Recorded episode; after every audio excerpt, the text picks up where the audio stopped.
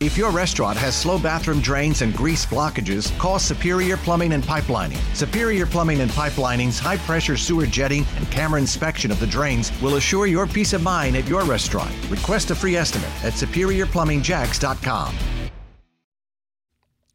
It is 849 on the Friday edition of Jacksonville's Morning News. And I would imagine there's still a ringing in Brent Martineau's ears from the noise at Strings in Springfield from last night, man. Jaguars All Access was off the hook with uh, not just uh, you guys being there, but the real star, Trevor Lawrence. You were saying on, on uh, Brent and Friends earlier this week on ESPN 690 that – it's seeming as though Trevor Lawrence is now reaching that star status, not just in Jacksonville, but nationally. And there's now a big buzz around him. That was a huge crowd last night, man.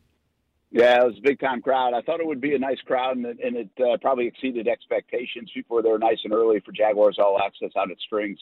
And, you know, I think it's something that we have to remind ourselves about Trevor Lawrence he is a big time star. He's a guy that's on Gatorade commercials, right, on ESPN, like nationally. People know him nationally. He was the face, or one of the faces at least, of college football. Uh, he's been a star since he was in high school, and we haven't had that guy. I mean, the national guy, the seven-figure endorsement guy, and and I think we got a glimpse of that last night. But hey, it's been a little bit with the pandemic, with everything going on last year, with some of the struggles. That was, I think, his first public appearance, and so it wasn't that surprising to see everybody come out, especially on the heels of that terrific performance. What insight did you gain from having a chance to kind of look him in the eyes and talk about how the team and how leaders on the team specifically are looking at the remainder of this season? They started off the sprint to the finish with the win against Baltimore, albeit very close. Yeah, they believe, of course, and I think they have for a bit, but they believe because their head coach Doug Pederson and their coaching staff. I mean, there we talked a lot about this at the early going of the year, and then it kind of faded away because it's distant memory. But this week, what has resurfaced is just how messy it was last year, uh, and and the Urban Meyer situation was tough and toxic, and I think these guys are coming out on the other side of that right now, and they feel good about what they're doing. I mean, it doesn't mean they're going to win five out of six or whatever it might be, but they know this thing's going in the right direction. They believe in that with conviction, and and I think that means a good thing for that building going down the road, not just these last six, but also going into 2023 and beyond. Jacksonville heads to a team that is also in a building mode. And while they don't have the star quarterback, they do have some pretty potent offensive players, a couple of running backs who are able to get into the end zone. Primarily, Jamaal Williams, kid is getting in the end zone every darn week, multiple times over. What do you see as keys to victory for the Jags? Well, can the Jags keep up on the scoreboard? Can their defense do enough? I mean, listen, the Lions are not good defensively. That's just a fact. They give up 28 a game. They over 400 yards in offense they allow. And Doug Pederson and Trevor and this offense have moved the ball all year against just about everybody. So uh, they scored 28 last week against the Ravens team that was playing the best defense maybe of anybody in the last two months.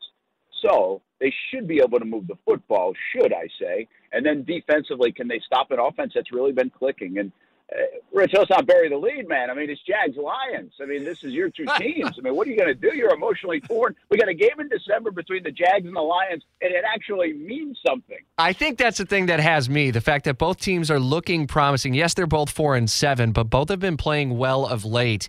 And you can see the way that both teams are rallying around the leadership finally. And I mean, the storylines are so similar, the parallels between Jacksonville and Detroit. And it really seems that in both cases, the teams are rallying around, in Jacksonville's case, a proven winner in Doug Pederson and a uh, really fiery leader in uh, who the uh, Lions have as their head coach.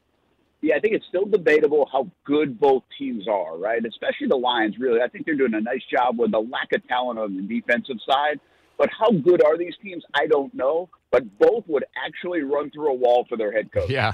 And I think that is, I think everybody would say that. And that's a pretty cool thing. I think usually you go to Detroit on a Sunday and, and people are Christmas shopping, right? I think they're going to be there. I think it's going to be an entertaining game to watch. He's been two of the more entertaining teams actually in the National Football League week in week out. Yeah, I'm looking forward to it. And you know what? If if there's a tie, I win because then both teams have performed well enough. But I don't want that. I really do want to see the Jaguars do well because I do think they have a better shot at actually becoming a playoff team. Look forward to it. Fox 30, one o'clock kickoff. Are you traveling to Detroit? Yeah, I'll be up there in Detroit. Uh, should be a lot of fun. And, and Rich, you're going to join us on Brent and Friends on ESPN 690 this afternoon. So we'll talk more Lions and Jags. I look forward to it, and I'll give you a, a food suggestion for a, a nice uh, comparison for Coney dogs in downtown Detroit. Okay. I like it. Thanks.